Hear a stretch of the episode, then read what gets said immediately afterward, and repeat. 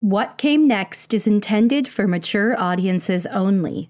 Episodes discuss topics that can be triggering, such as emotional, physical, and sexual violence, animal abuse, suicide, and murder. I am not a therapist, nor am I a doctor. If you're in need of support, please visit somethingwaswrong.com/resources for a list of nonprofit organizations that can help.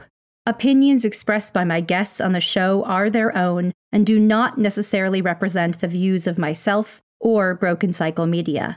Resources and source material are linked in the episode notes. Thank you so much for listening.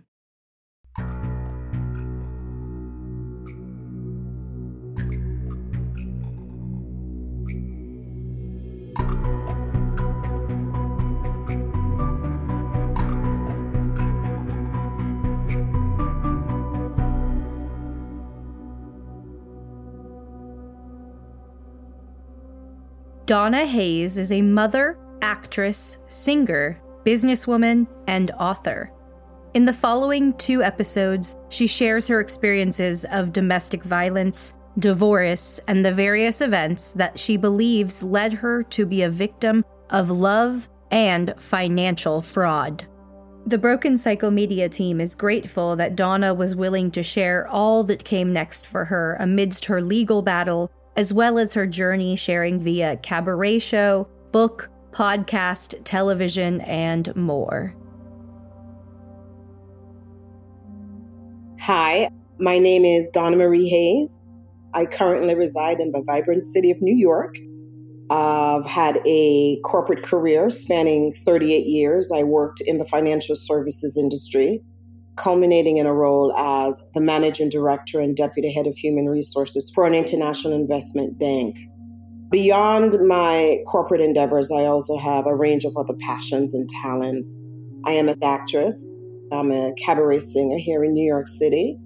I've been on Law and Order SVU. I was on Orange is the New Black. I'm a series regular in an upcoming TV show. I'm not sure where it's going to land on which of the streaming platforms. I think I would be described as someone who is ever-giving, patient, and caring, sometimes to my detriment. My personality has been described as effervescent. I am comfortable pretty much around anyone and everyone. I root for the underdog, and I want to believe in the inherent good of all. I just have this passion to help others. Finally, I think spirituality is certainly an essential cornerstone in my life, accentuating my core values and influencing, hopefully, positive interactions. I grew up in Jamaica, West Indies. I lived in the countryside with my maternal grandmother and step-grandfather. We were very poor. We used the outhouse. There was no indoor plumbing, and at night, kerosene was used for light. Indoor plumbing and electricity were not luxuries that we could afford, but I couldn't miss what I didn't have. My grandmother and my step-grandfather were fine people. I am a very affectionate, lovey-dovey, demonstrative type of child. They didn't abuse me or hurt me in any way, but they weren't lovey-dovey. I craved for that. My step-grandfather worked in a factory of some sort, and my grandmother would go to the market to sell her wares. So for the most part, it was just this huge lot. We had this huge property where our house was. I had a lot of time on my hands, so I would explore the vast yard. I would find solace in the company of animals. That's when I discovered my love for singing and acting. The animals were my captive audience. I would entertain them. I would serenade them with songs, would bring characters to life through my performances, even at that young age. My parents were here in the U.S. Ever since I was a child, I yearned to know my parents. I wanted to know who they were. I saw other children interacting with their mothers and their fathers, and I've always wondered, why is it that I don't have my mother and my father? I even prayed to their pictures. I believed this fantasy that I created in my mind that if I prayed to their pictures, they could hear me. During those prayers, if you will, I would tell them that I did my chores, that I was a good girl in school, anything to impress upon them that I was worthy of them coming for me. I did feel abandoned. My sisters were in the States with my mother. My older sister was in another part of Jamaica for a period of time, but ultimately she moved to the States to live with my mother and my younger sister. And I always wondered, well, why couldn't I? The message that sent to my young mind is that I was not good enough. Something about that stayed with me my entire life. I don't want to vilify my mother, but I do know whenever she would visit, I just wanted to sit on her lap and I wanted her to hug me. I wanted her to tell me that I mattered. I wanted her to tell me that I was just as good as my other two sisters. But that didn't really happen. That emotional piece that I yearned for was missing. I remember this heaviness, even as a young child, feeling unworthy. If you have 3 children, 2 of whom are living with you and 1 is not, the message that sends to a young, impressionable child is that something about you is not good enough. My childhood was pretty much marked by this intense sense of loneliness. My sisters came to live with us at one point. And for those 2 years, I felt included. I had my sisters. We would go to school together. We would do our homeworks together and we would play together. I didn't have to talk to the cows and the pigs and the goats anymore. I had my actual siblings, and I also had my cousin, Sherlock Holmes. Yes, I actually had a cousin by the name of Sherlock Holmes. It was Sherlock, myself, and my 2 sisters, my grandmother and my step-grandfather. I remember feeling complete. Then one day my mother visited. We got up that morning. My mother told us all to get dressed. I assumed we were all going someplace. Then we sat at the dining room table and my grandmother made this huge breakfast. I remember being so excited because we were probably going to the beach. We were probably going to visit someone. Now, keep in mind, from a cultural standpoint, we weren't allowed to ask questions like, where are we going? That would be considered rude. So we had our breakfast and then we all sat on the veranda, patiently waiting for wherever it is we were going to go. And then my mother emerged from the living room. She called my sister's name and says, come on, let's go. And she took my baby sister by the hand. They just left. She didn't say goodbye. She didn't say, I'll come back to get you. Not a word. In that moment, it all cemented for me. Clearly, you're not good enough. When I was living in Jamaica, I won a scholarship. And I went to a very, very prestigious boarding school. This was almost like a finishing school. There's a bell for everything. There's a bell to go to sleep. There's a bell to take a shower. There's a bell to eat. There's a bell to go to sleep. The assistant principal called us hooligans. This woman says, you lack polishing. At that school, I just remember that same feeling. Everyone's mom and dad would come to visit them. And I didn't really have anyone to visit me. I was sharing a dorm with the sister of Miss Jamaica. She was the #1 sprinter. And then there was just me. I just remembered feeling so inadequate. When I was 12 years old, my mom invited me for a visit. Not to stay, but for a visit. I was traveling by myself in the care of a stewardess. That's what they were called then. The first plane ride, the very first time on a plane, the wing of the plane cracked. We were all plummeting towards the ocean. The oxygen masks all fell. And I remember people praying and saying goodbye to each other. People were screaming. Luggage became projectiles. And I just remember being so angry that I waited 12 years to see this beautiful America. And it was going to end in the darkness over the ocean. It didn't. For some reason, we had to make an emergency landing in Miami. Seeing New York, our America, for the first time was like stepping into a whole new fantasy world. I didn't understand escalators, elevators, color television, and limitless snacks. The bustling vibrancy took my breath away. I didn't want to go back because I was here with my sisters. At the age of 13, I got a second visit. Equally magical. Then at the age of 14, I moved to live in the States with my mother and my two sisters. My dad was not in the picture. I didn't really have a relationship with him. When I came to the U.S. and started going to high school, I had really, really bad skin. I was tormented for years. 5 girls, I could still say their names, would hit me, push me, and threaten to beat me up after school, make up names for me because of my skin that I couldn't even go to my classes. I had to sit in my guidance counselor's office because they were threatening me. I was this new girl, new in the country, didn't have fancy clothes, didn't have much of anything. Between the ages of 14 and 21, I lived with my mother. I lived there for 6 years and 10 months, and it was a miserable existence. Not only because of the restrictions, but because it was devoid of love and affection. There was a tremendous amount of criticism. Anything that could be highlighted to make me feel badly about myself. Our lives were heavily guided by the strict principles of the Pentecostal church. It was a time loaded with restrictions. Any semblance of fun or secular activities were all forbidden. So dating, television, music, movies, makeup, or even wearing pants were out of the question. The only path to companionship was to get approval from the pastor to get married, leaving most young girls, including myself, vulnerable and completely clueless about the real world. The first play that I ever did, I was 19 years old. I auditioned and I booked the lead. The last scene in the play, I had to fall on my knees. I had this big crying scene.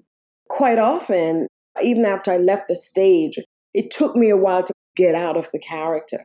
On closing night, there's applause and standing ovations, but I went backstage after we took our bows and I couldn't turn it off.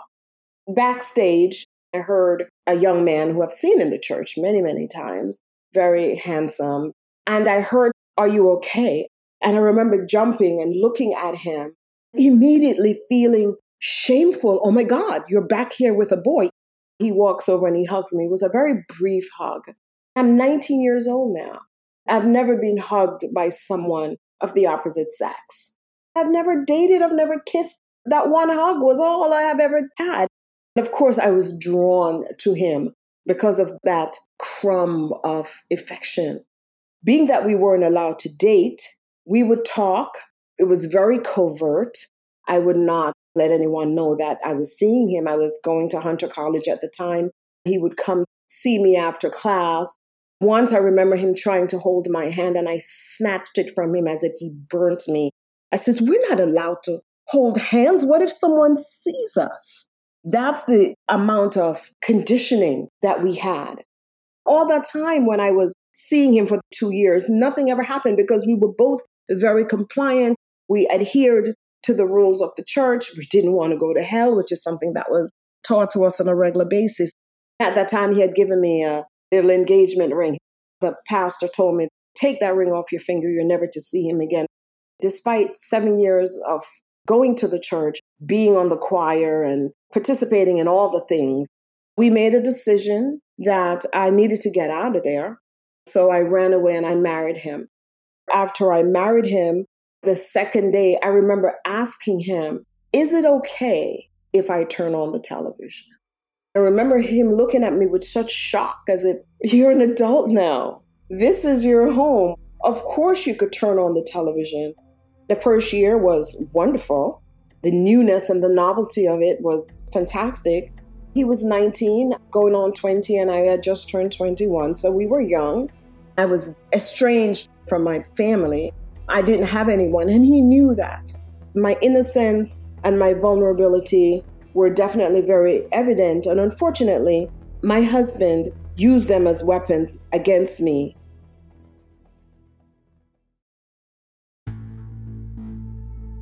Three years after we were married, I had this very, very difficult pregnancy. I had to stay in bed for the entire 9 months. I had to postpone graduating. When he left, he confessed. He said, there was a different woman in your bed every night. He betrayed me. Even going to the extent of bringing other women into our home. While I was in the hospital, after giving birth to our daughter, eventually left me for a younger woman, very cruelly citing the weight that I had gained during my very high-risk pregnancy as the reason he was leaving me and our young daughter alone in a semi-abandoned building that was infested with rats and water bugs. Going into the bathroom one night, the entire wall was blanketed with water bugs that if you asked me what was the color of the paint, I would be unable to tell you. That's the situation that he left us in. The day he told me that I was too fat, he told me, I am confused about my marriage. I'm going to stay with my friend. In the eyes of God, we're married. Let's talk about it. He says, no, I need to go and stay with my friend. 3 weeks later, I needed money for Pampers and formula. I called his friend and his friend like, I haven't seen him in months. It's none of my business, but he lives with his girlfriend. And that's how I found out that he had actually moved on from us. I was still feeling this sense of abandonment and that I don't matter. When he did that, it was like being eviscerated. I describe in the book, I don't know where this courage came from, but I got up and said, I'm leaving. Determined to make a better life for myself and my infant daughter, I mustered the courage and I left him. We had an old, broken down Chevy Chevette and I packed everything in it. The car was dead. I didn't really know how to drive or where I was going, but I just grabbed everything that I could and put my child in the back, got in the front seat and started turning the ignition. It wouldn't turn over. It wouldn't turn over. And finally, like a miracle, it started. You could tell the car was going to die in a minute. And I get to the light and I heard my daughter say, Daddy. I looked up and there's my husband. I don't know where he came from or why he was there at that very moment. But I was like, oh my God, he's going to see all the things in the car that I'm packing up and I'm leaving. He's going to be angry. I'm like, oh my God, light, change. As the light changed, the car died. He's walking towards me. He was wearing a white down jacket. I remember him looking at me with confusion. And as he got literally within inches, the car starts. And I make a quick right. I'm crying because I don't know where I'm going. All I have is a $50 bill to my name, a young infant, and some cheese sandwiches. The car is beginning to sputter. So I turned into this car repair shop. This guy walks up to me. He says, hey, can I help you? And I says, I'm trying to get away from my husband, but I don't have any money and I think this car is dying. I remember him peeking in and seeing my child and all of our things. And I remember him saying, okay, you could go in the waiting area. This was January. There's some hot cocoa in there. Sit and make yourself comfortable. I will fix it for you for free. It took about 2 hours. I put my daughter in the car and I buckle her in. I come around to the driver's seat and that's when I felt him standing next to me. He says, I know this piece of shit wouldn't get you far. Where are you going? I'm like, I just want to go and visit my friend. I'll be back tomorrow. Knowing full well, I had no intention of ever returning. I didn't know where I was going, but I knew that I had to muster the courage to find a safe space for me and my daughter. And I started driving. When I look in the rearview mirror, lo and behold, there was smoke everywhere, but I was close to the exit. I took my daughter out of the car. I sat on a bench and the car was right there. People had to go around it, but all of my energy and all of my hope had just whittled away. I heard some young men say, Miss, would you like us to push the car for you? I say, I have a $50 bill. I will give you the $50 bill, but you have to give me back $45. My only thought was they're going to take it and they're going to run away with it. And they pushed the car. Then I gave them the $50 bill and they made change among themselves and they gave me back the $45. I went to a phone booth. I called my friend and I asked her, could I stay with you? This is the same friend that I stayed with when I ran away from my mom's house to get married to him. Full circle, I was right back there. That's how I got away from him. I'm now living with my friend. Within 3 weeks, I found a basement apartment. Now I have to pay rent because at his dad's house, we weren't paying any rent. I was working a receptionist job and I had little to no money. The babysitter's fee was $50 for me to go to work. A lot of times we didn't have food. My friend, the same friend who I'm friends with to this day, We've been best friends for 48 years. She would help me. If she bought a coat for her daughter, she would buy one for my daughter as well. Unfortunately, she has dementia, but I went to visit her last year. I still talk to her every day. Sometimes she remembers, sometimes she doesn't. It was a pretty dark time, and I was very sad. I was crying a lot. One day, I'm taking my daughter to the babysitter. I see this tall, skinny guy reading the electric meters, and didn't really have any interest in him or any other man for that matter. So I would walk past, and my daughter would go into the house every month because he would read the meter every month. This one particular day, he said, "I see you every month.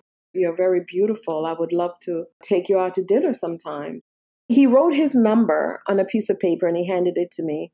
He said, "Give me a call. I live with my aunt. You can call anytime." I says, "I don't think so."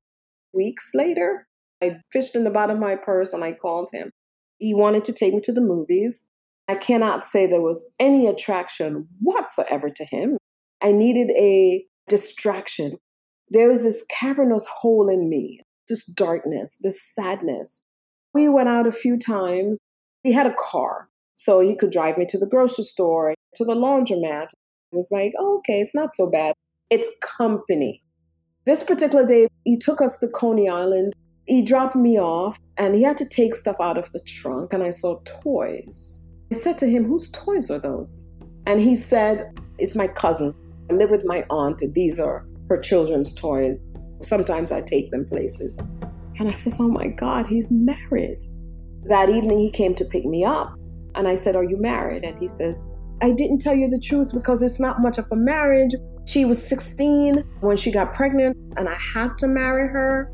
But there is no love there. I sleep on the couch. You can ask my mom. It's not much of a relationship." I says, "No." At that time, I was also legally married because I didn't have any money to afford a lawyer for a divorce. 2 weeks into our seeing each other, I told him the truth. I says, "Look, my husband has moved in with someone else. I am still legally married, but I just want you to know that I am.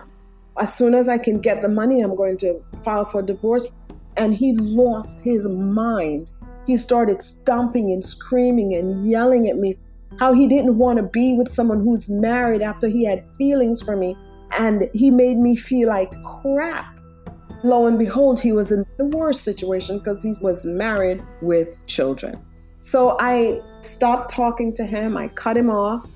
The sadness was real and so bad. I was just walking through quicksand in my life, trying to do the best thing to take care of my daughter.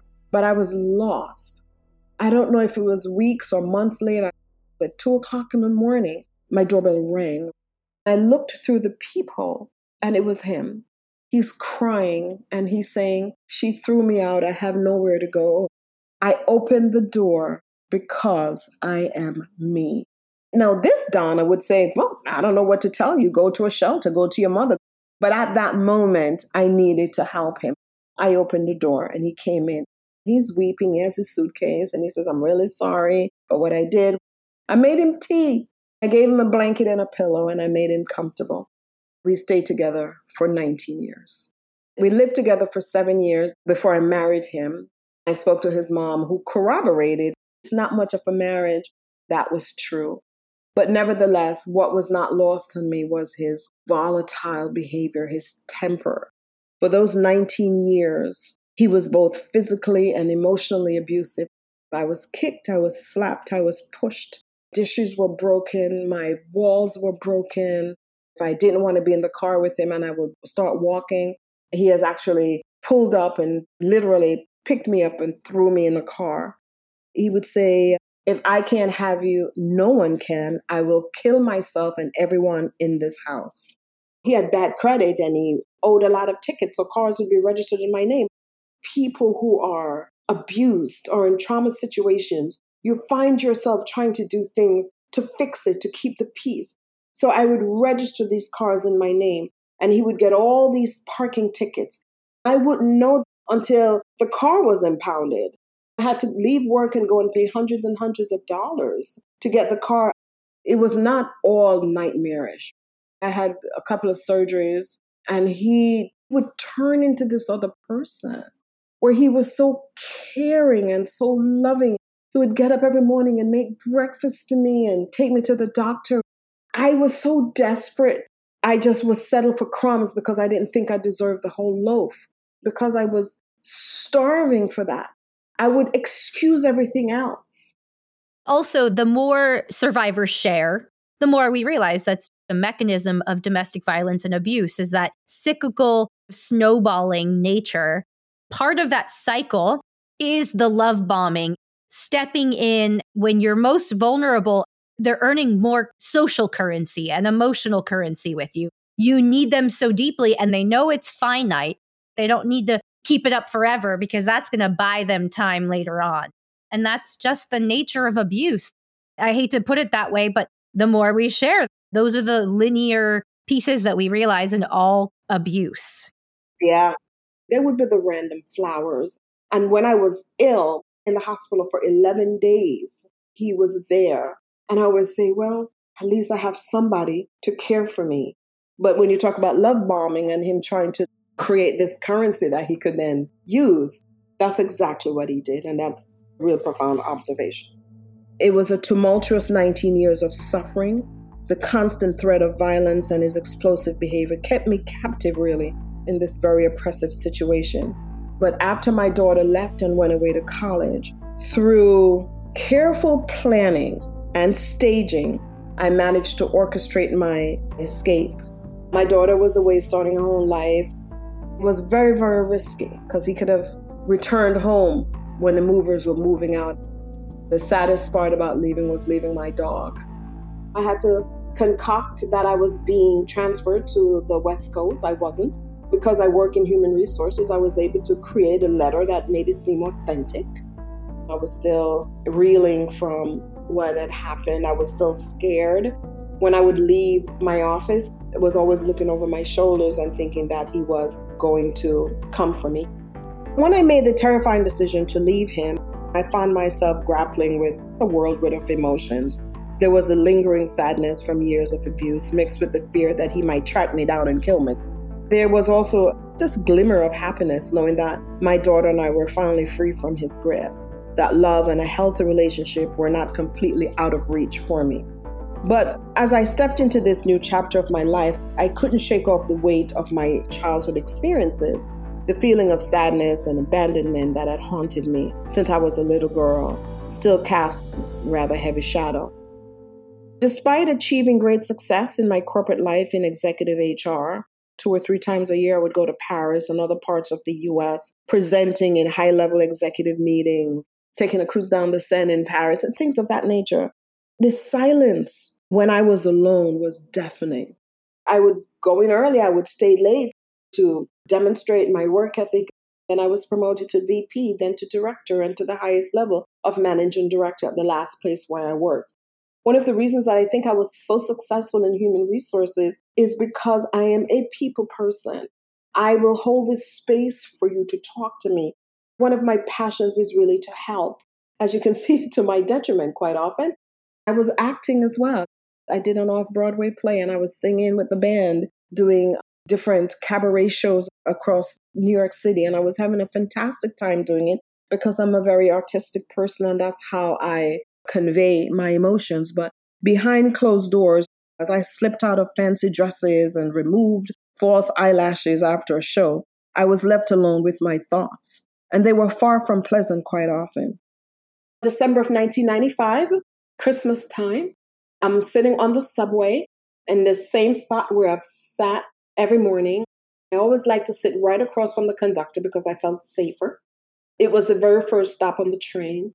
A woman entered.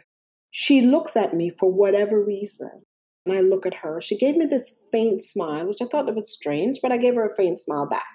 Then she stood directly above me. She was wearing a black and white checkered suit and a black coat, which was open. The train continued to move, stop after stop. By now, the train is getting very crowded, but I am very aware of her presence. I looked up at her at one point, and she had an asthma pump inhaler. She's taking deep breaths and she appears to be having difficulty breathing. I reached up my hand and I touched her arm. I said, "Miss, would you like to sit?" She nodded her head yes. And I stood up so that she could sit. But the train was so crowded that we were literally twisting and turning just to get her into my seat. As we were doing that, she touched my arm. She looked me in my eyes and she said, "Miss, today I am going to die. I have two little girls. Please help me." She collapses in my arms. Everybody jumped in to help. And we laid her across the seat. We started CPR. The conductor radioed for EMS to meet us at the next station. Everyone on that train just rallied. She was surrounded by love and care, and everybody wanted to help her. Then the unthinkable happened. The conductor announced that the train in front of us had lost power. So now we couldn't get to EMS, and EMS couldn't get to us. Everyone realized the gravity of the situation, and by then, it was clear that she had expired. We get to the next station 25 minutes later. All of the authorities, the EMS, the police, everyone rushed us all off the trains. Everyone off the train, everyone off the train. The EMS workers pounced on her and started doing their work. I was the last person with whom she spoke. There had to be some reason. Why did she tell me she was going to die? They were doing chest compressions. They were doing the paddles. They were starting IV. They were doing everything.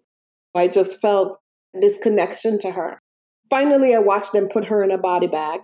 The bag was not zipped to cover her face. At that time, I was working in the Wall Street area, and I got to my office, closed the door, and obviously lost it. I started calling all of the hospitals in that area. I finally got the hospital where she was. The nurse said, "I can't give you any information unless you are family." And I says, "I'm not family, but I'm the last person that she spoke with. I'm just hoping, is she okay? I'm not supposed to tell you anything," but she passed. Of course, I was very sad, but still tortured. Why was I the last person with whom she spoke? I swore off subways. I says, "I will never ride a subway again. I never again want to be in a situation where I'm at the mercy of being stuck in the tunnel." Now I start taking the express bus. Week 3 of me taking the bus, I'm walking down the aisle and I feel someone tug at me. I look over at a face that looks vaguely familiar. She told me that, "Donna, don't you remember me? We went to high school." "Oh, yes, we were best friends." She moved over and I sat next to her and told me about her life, her husband and her children. Then she said to me, "How come I've never seen you on the bus before?" I said, "Well, I normally take the subways," but I started to tell her this story about what happened on the subway 3 weeks earlier. And she's having a reaction. And I'm like, okay, well, maybe it's just affecting her, but she's literally falling apart. By the time she got her composure back, she says, "That was my cousin. My family has been so upset trying to figure out what happened to her." I was able to tell her the play-by-play of what happened, that she was loved till the very end. We cared for her. She cried and she says, "I can't wait to tell her husband and her two little girls." She told me that this woman was 28 years old, had some sort of a lung condition and needed to have surgery. But because it was Christmas time, she wanted to spend it with her little girls and postponed the surgery till after Christmas. And that was her fatal mistake. She told me that she was married. She didn't have two little girls, just bought a house. And how thankful she was to me that I was able to tell her that story. So I found closure with her because I found out who she was. And they found closure with me because I was able to tell her family what happened. I've never seen my friend ever again. And that story stays with me. It was at this point that I decided to seek therapy and embark on a journey of healing. For the 8 years after I left my second husband, that was the focus. I went into therapy. I was trying to release the emotional sludge, as I like to call it. I allowed myself to freely express and process the pain that I was carrying. I remember crying through every session for a good 6 months till I got it out of me. I prioritized self-care. I engaged in physical activities. I even triumphantly completed the New York City Marathon. Keep in mind, I hadn't ran since high school. It took me over 6 hours, but I finished it. They put a medal around my neck. I made dates with myself. I had regular massages, manis, and the pedicures became essential indulgences for me. I would do some traveling and spend quality time with friends and family just to help me to reconnect with joy. Yet amidst all of this growth and self-nurturing, there was still an unfulfilled longing for one truly healthy and meaningful relationship in my life. I was now in my mid-50s, and I yearned for the warmth of a genuine connection, for a person who would be my partner through thick and thin. And so my search for my person led me to give online dating a try after someone suggested that I do. My search led me to this person.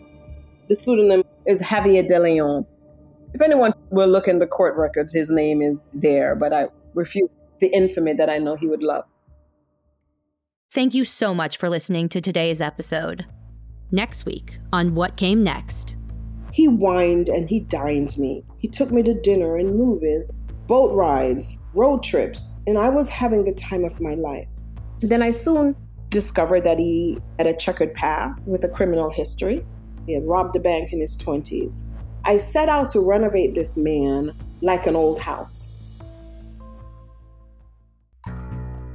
What Came Next is a Broken Cycle Media production, co-produced by Amy B. Chesler and Tiffany Reese. If you'd like to help support What Came Next, you can leave us a positive review, support our sponsors, or follow Broken Cycle Media on Instagram at Broken Cycle Media. Check out the episode notes for sources, resources, and to follow our guests. Thank you again for listening.